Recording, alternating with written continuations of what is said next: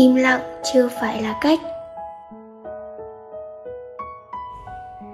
Nếu cậu đã từng để lại bao nỗi chơi vơi cho ai đó và từ chối mọi nỗ lực muốn giải quyết vấn đề với họ, thì chắc có lẽ cậu đã lựa chọn im lặng thay vì đối mặt.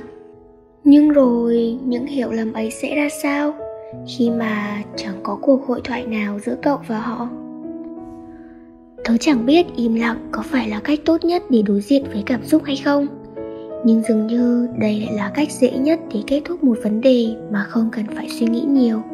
Cậu chọn cách im lặng có lẽ bởi cậu xem đó như một vỏ bọc bảo vệ bản thân mình khỏi những tổn thương.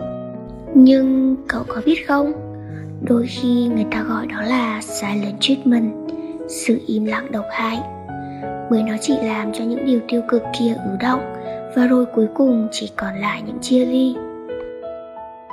Có lẽ cậu và tớ đều biết rằng khi gặp phải những rắc rối thì việc cần làm là gỡ chúng ra. Điều này như một quy luật tự nhiên vậy. Không ai trong chúng ta xứng đáng nhận được sự im lặng độc hại đó.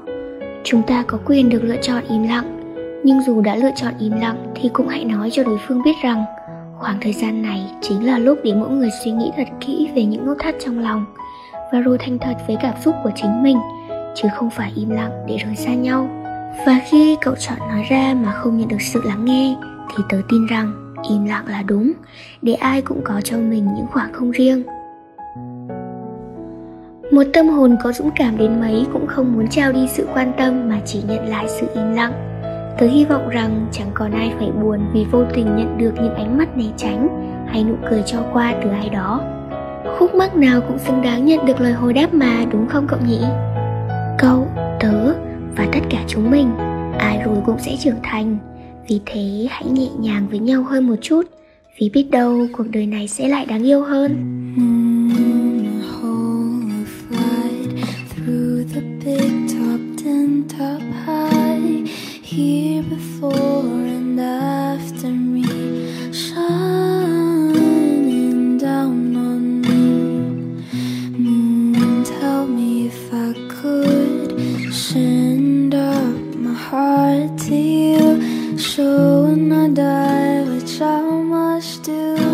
Shine down here with you, 'cause my love is mine.